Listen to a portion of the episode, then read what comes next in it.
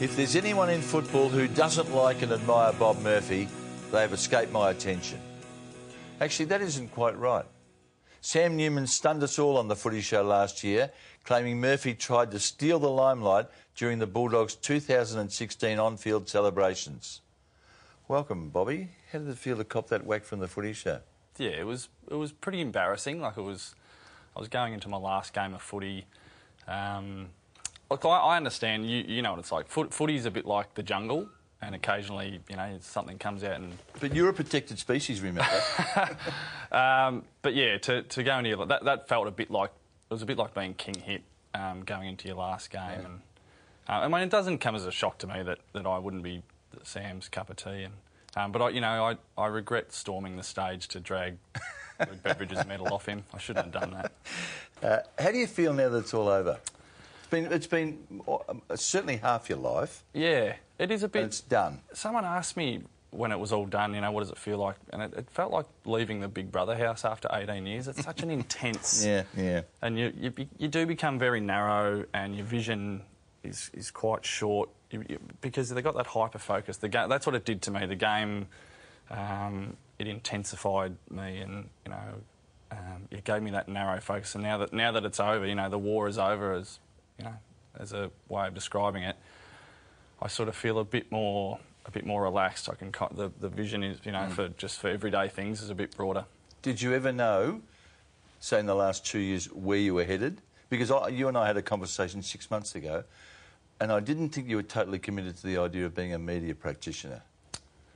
Um, yeah, I, I, I, lo- I, I've loved the stuff. I'm loving the stuff I'm doing. Um, I love I love writing um, for the newspaper, and I, I love footy. Once once footy gets its claws into you, it, but also because football's such. You know, I, I, that's all I've. I left school at year 11, more or less, to to become a footballer. 18 years in that intense environment, so it is kind of an adjustment of okay, what not worried, but just okay. What what can I do? What am, where am I value, and what will what will sort of you know fill fill my soul?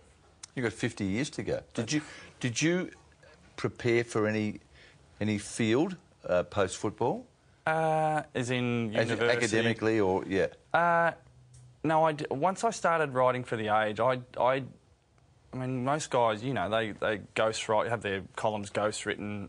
I, threw myself into that like like a degree. So that's what I wanted to. I wanted to learn the craft, and I've tried to write a, a, a nov, you know, a book, and I like it, and I like it, and it's I don't know if it, whimsical's the word, but it's sort of it's a bit. It, it fits that image of you. Whether that image is right or not, I'm not sure. I had a brief chat to your wife, Justine. I'm not sure Oh, that dear. I'm not sure that Robert Murphy at home is the same bloke we see publicly. Is it or not? Uh, well, I mean, to quote her, to quote my, my darling Justine, I'm, i at home, especially with the football thing, that was the focus. I, stress, uh, you know, a bit of a stress head and quite highly strung, and, and, and she, she would have cut, you know, if we had a little tiff, she'd be like, You've got everyone bluffed. You're not laid back. And I, I think, you know, I can tell you whatever I want, but our wives, they know the truth. Yeah, yeah, but I wouldn't have picked you for that. You seem so laid back is the right expression for what most of us see you. I think with the the football thing, it was I never felt the urge to. I didn't want to overplay how how obsessed I was with it. I probably downplayed it a little bit, but in private, I took it. I maybe not took didn't take myself all that seriously all the time, but I took the game incredibly seriously. You spent the bulk of 2016 sitting behind Luke Beveridge on match days in the coach's box. Did it make you less inclined or more inclined to pursue a career in coaching post football? Uh, with, I mean, I, it, it, I admired Luke. I mean, I admire him anyway for lots of reasons, but uh, I admire him, and it's a it's a privileged position to watch the game of footy over over over his shoulder. But it it didn't awaken the I want to be a senior coach. The stress and the the mechanics of football. That's not where my for want of a better term, skill set is. I, I, I like the relationship side, the psychology of footy. That that side of footy fascinates me, and I've got a, an appetite for that. But the the moving of the, the magnets around, um, no, that's that's not where I think my let's future let's lies. cut to the chase. You think they go crackers in the box? Oh, they well they do. The game, I think the game sends all of us a little bit, a little bit off the deep end, and uh, senior coaches. Um, it, it's it's a lot on one. I describe the senior coach in a football club as the sun in the universe. Everyone orbits and draws energy from that senior coach, which is too much on one person. But that's just the way it is. Three big names have been in charge of you um, Wallace, Eade, and, and, and, Luke Beveridge has become a big name because he's a premiership coach. Yep. All, from where I sit, all different, all with their own peculiarities. Who did you relate best to? Uh, I related best to to Luke, but I think that's down to also the timing of things. When when Plough, when I got to the club in 2000, Plough was the coach. I was green, naive, pretty lazy, bit of a daydreamer, had a bit of talent, but so he, he had to kind of break me in like mm. a like a Brumby, you know, and so yeah, yeah. Plough Plough was really hard on me, and, and he needed to be, but his voice kind of sends me back. I almost get post traumatic stress. and Rocket came, and I loved my time with Rocket. Um, and Rocket can be hard on players as well. Um, he and I got on really well and we had a great time together on the field. We, you know, we it was an exciting time. We'd been down the bottom, and he sort of took us on a bit of an adventure. Um, but Luke and I were probably more similar. Um, he's not like anyone I've met in football. He he has the balance of the mechanics of footy, the the strategic stuff that we talked about, but also the emotional, the storytelling. He's um, he's a hard he's a hard man to describe, but I think he got the balance of things. And I was when he came, I was 32. I was sort mm. of just I was desperate just to hang on and. And I probably played my best footy under Luke, I would say. Rodney Eade has a reputation for having a biting tongue, and I think he would accept that too. How did he handle you? Uh, yeah, I, I, I, don't recall ever being the victim of a um, victim's the wrong word, but he never really let me have it in the in the traditional fire and brimstone sense, which I saw him do that to other players. But I, I remember a couple of times he just looked at me and said, "Disappointing, Robert." but you know that the psychology. Yeah. Oh, yeah, cut. I would, you know, take months to get over that. And what about when he did target someone in the group and peel the paint off the walls? Was there anyone better? Or worse, uh, if you, however you want to term it. Well, I, I he, he could, don't get me wrong. Rocket when he when he pulled the ripcord, it would mm. it would you know it would frighten you. Um, but but often Rocket he would let it all out in the box, and he was you know he's an eccentric character with a temper, and it would let fly in the box. By the time he got down to us, he would he was quite an optimistic coach in lots of ways. Um, but pl- I, my my memories are of Plough being really really hard, and the the, the verbal stuff was was fierce. Mm. Now, my, um, for want of a better expression, my love affair with you, the footballer, dates back to I think you'd played about three seasons of football, and I was working for the Herald Sun, and I devoted an entire page to comparing you. to Robbie Flower. Yeah, you went early. you went yeah, very yeah, but, I mean, there were lots of reasons. I mean, you were both wafer thin. You had gone to number two at the Bulldogs, the number he yep. wore. Um, you were a right footer who bounced the ball left-handed. Uh, very good on your feet, and I just yep. thought it was a very good comparison. And uh, how, when you when you're young and someone says that sort of thing and likens you to a great of the game, is it uplifting? Is it scary? What? How do you react? Oh, for a well, for a football fan, like we, you know, I'm from a football family. It was a, it was a, like a massive thrill. But I, I was probably blessed that I didn't get to watch Robbie play that much. So I, I, I didn't know. How, I probably didn't know at the time how big a deal that is, and and so I, I never felt like it was a, a, cross to bear. It was only later on that I thought, oh God, I've let Mike. You know, I think I might have I might have really let Mike down. No, uh, my investment was returned. But I've got to thank you because because of that comparison, I got to meet Robbie probably three or four times at, at various functions, and I've got a great photo with him at the at the Brownlow Medal one year and he, I just had three of the greatest footy conversations I've ever had, and he was just very generous and empathetic. He was full of praise for the modern players, and I thought at the time that kind of sat adjacent to a lot of the mm. uh, the his 80s contemporaries. Yeah. Where they kind of sort of, no. you know, look down their nose a bit at, at the, you know, you would have loved little him. flanker. Yeah. yeah I, it was that, that ability yeah. to stay out of trouble yet be brave in the in the process. I mean, there was never a question on, on his courage nor yours. Yeah, well, I think that the thing with, with Robbie, I, I didn't get to see him play live or, and I haven't even seen that much tape, but I, I, I listened, I love footy stories, and I think you can tell by the way people talk about certain players, especially someone like yourself and other, other people who've been around for a long time, that he was one of those, you know, that phrase, you know, a footballer's mm. footballer. It's been a romantic journey for you, hasn't it? Yeah, it- it Your a parents, Monica and John, both left the Catholic religious orders They to did. ultimately marry. They weren't overly happy with you dressing up as a priest. no, that's not true. That was a promo. That's not true. That's not true. They're Um, fine a- about that. And then, and then you meet Justine when you were, I think, 12 Yeah, about school? 12, yeah. What was your uh, pickup line?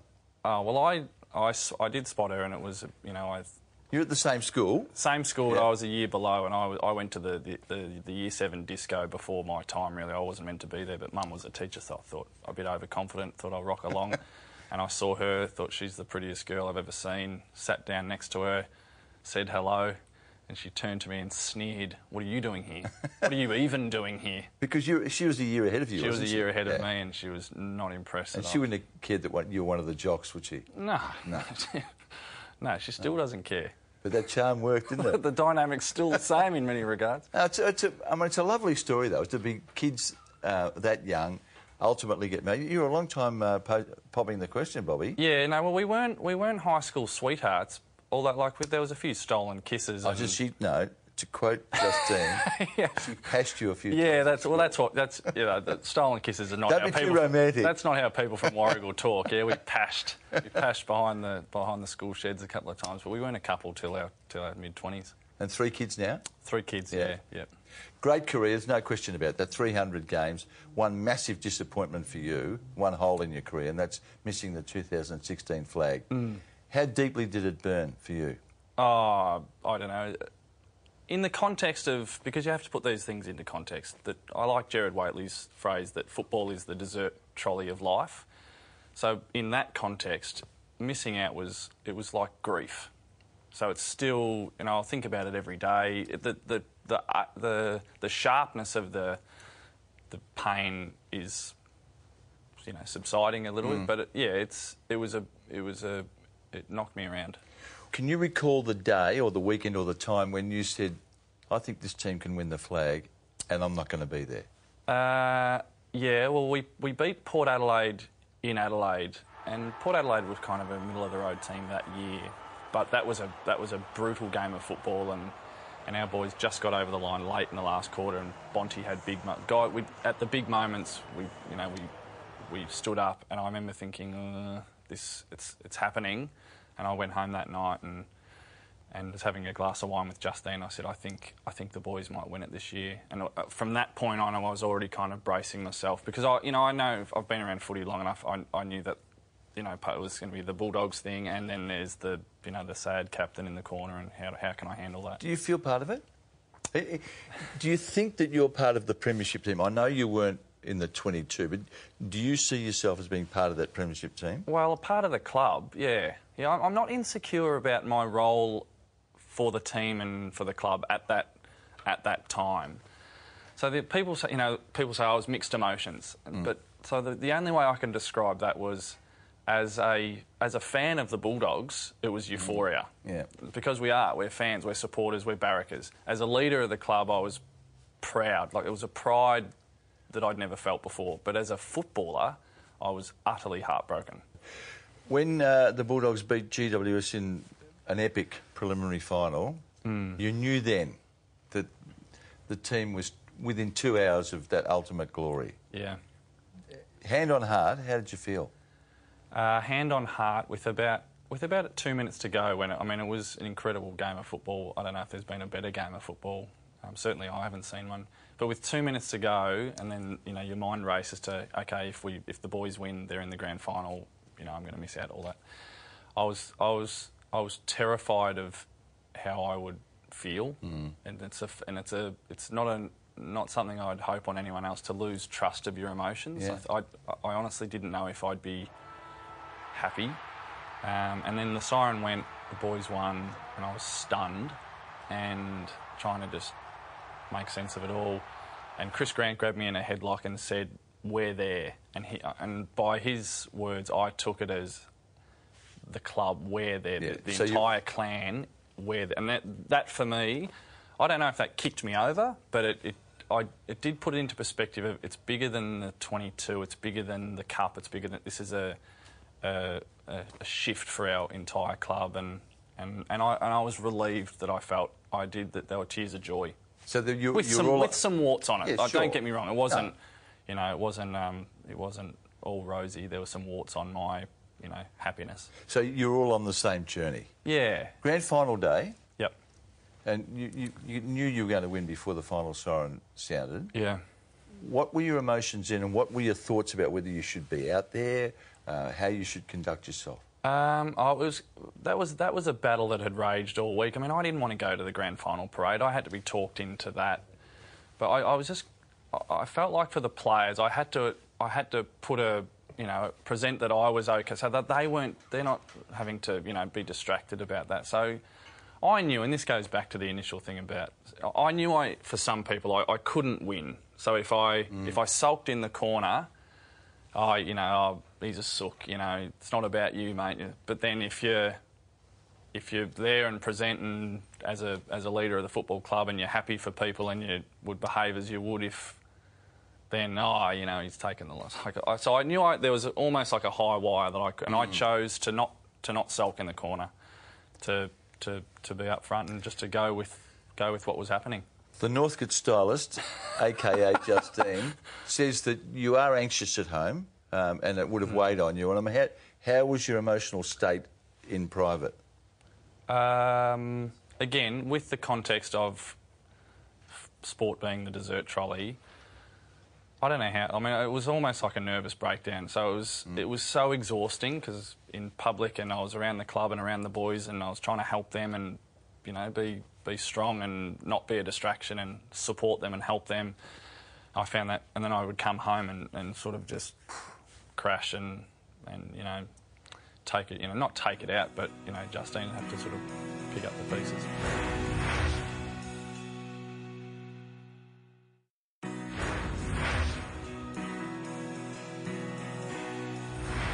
This is a bit of a surprise, a bit of a shock for me actually, because I I came here thinking that we would, I was interviewing you for my show. Oh, really? Yeah. Mine, your show. So can I, I'm just going to hijack. Where, where'd they go? Where'd my questions go? I'm going to have to go off. So that's another tactic by you. That's a power play by I you. saw that uh, uh, clipboard and threw it out, mate. Well, Okay. do it, do it, do it off right, the top okay, of the head. off the top of my head. Okay. Um, who uh, have you ever been interviewed before? Yes. Hmm, okay. Thought that was You have to gonna- be better I than thought, this, I thought mate. that was going to be one for me. Right, who, who's more intimidating? Who were you more intimidated to interview, myself or Jacko? Um, probably you. That's one Because at me. least you've got a brain. That's that's one to me. What's your what's your what's your best bit of advice for me as an interviewer? Uh, I know. I think you you'd be good at it. My, my if, when people ask me about that, I think you need a couple of things. You need to be able to converse, and you need to be curious. And I think curiosity is the greatest asset that an interviewer can have. There we go, Curio. I'm going to tuck that in my top pocket. And now you're actually going to be in this role mid-season for Fox. Fox. Yeah, Your show's called Bob. Bob. Yeah, palindrome. And yeah, yeah. It nearly knocked me over when I heard it was going to be called Bob. You will. You're going to pick certain targets out, that uh, friends of yours or people that you know of. Yeah, people and people and I'd like and to meet. door knock them. Well, not so much door knock them, but people who are an eclectic bunch of people out there who aren't. I'm not going to encroach on your space of you know ex-footballers and but people from maybe the the fringes of the music industry and in entertainment and actors and all sorts of politicians and, and talk to them about their passion for footy. If you had a free day, Bobby, Yep. just and you will have them now because you, um, you haven't got the footy commitment. Yep. Just uh, Justine, the kids are doing something else. How would you spend it? Um, how would I spend it? I'd probably organise to meet a mate in the city, catch the tram in, and have a. Have You'd, a you'd literally catch the tram in. oh yeah, well, Good boy. Catch an Uber. I wouldn't drive. Yeah. Um, and have a boozy lunch probably. Yeah. And then later on, go and go to the Northcote Social Club and watch a gig. That'd Just that'd be a pretty good day for me. I'd- at some point, I would water the lawn though. I'm a bit obsessed with the, with the lawn at the moment. So at the gig, you'd stand quietly up the back and just yeah, no. tell people the autographs will come after the show. Well, obviously, I'd storm the stage and take over. That's wait for the singer to. When sorry, you- that's the second time you said that. Were you when you went were called up? Did, Luke called you up on the stage, didn't he? At the Yes. final? Yeah, Luke. How did you feel momentarily? That instant reaction to Luke saying, "Oh, Oh, no, I, I don't know how. I, I get asked that a lot. I felt uh, the only way I, I felt everything. I felt pride, euphoria, sadness. It was like trying to hold on to a secret that everybody knew. Everyone knew I was living a, an athlete's hell. That's an athlete's hell, a Yeah. footballer's hell. So it kind of at least was like, you know, we know it's okay to let it all out. Bobby, 45 players in at every football club. They always seem that there's a magnificent bond between them all because they've got a common purpose and all those sort of things. Sometimes the emotions boil over, don't they? Your mate Luke Darcy, did, did, did he uh, he upset you one night at training? Did he not? Well, he didn't upset me. He, put me to sleep. Yeah. I- I think And then a- he upset you. I think that's a different thing. Yeah. Yeah. So, We- it was it a practice match? It was a practice match, yeah, and un- unbeknownst to me, which was the critical bit of information, that Rocket took Das and Scotty West aside and said, because we were a young group, um, said, "I want you to start a bit of tr- start a bit of trouble today."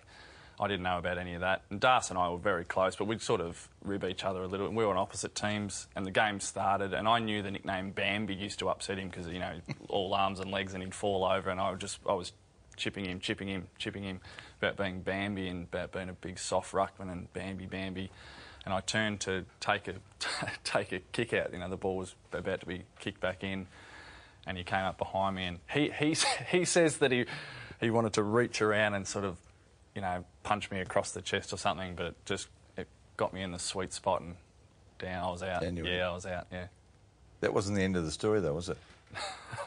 You mean after so uh, when I woke up? Yes. When you woke up, did you um, post uh, a, Well, no- a notice in his locker? Well, yeah, I mean, it was it's a long time ago, but it's funny now. But I was sort of left to my own devices, really. I was sort of taken off the field and just sort of sat there for a while, sort of came to and a bit dazed.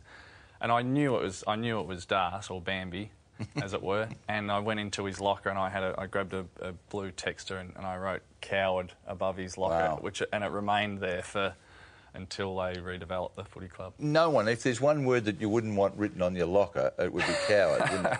Well, to to his to Darce's credit, he, he left it up there, and he Yeah. you know that was kind of his that was his punishment, I suppose. I saw you in the Surrender Hotel just before Christmas, and you looked like you were pretty good mates there. Yeah, no, we're, we're tight. Yeah, no, we've he was. I mean, he picked me up for when I first arrived to the club.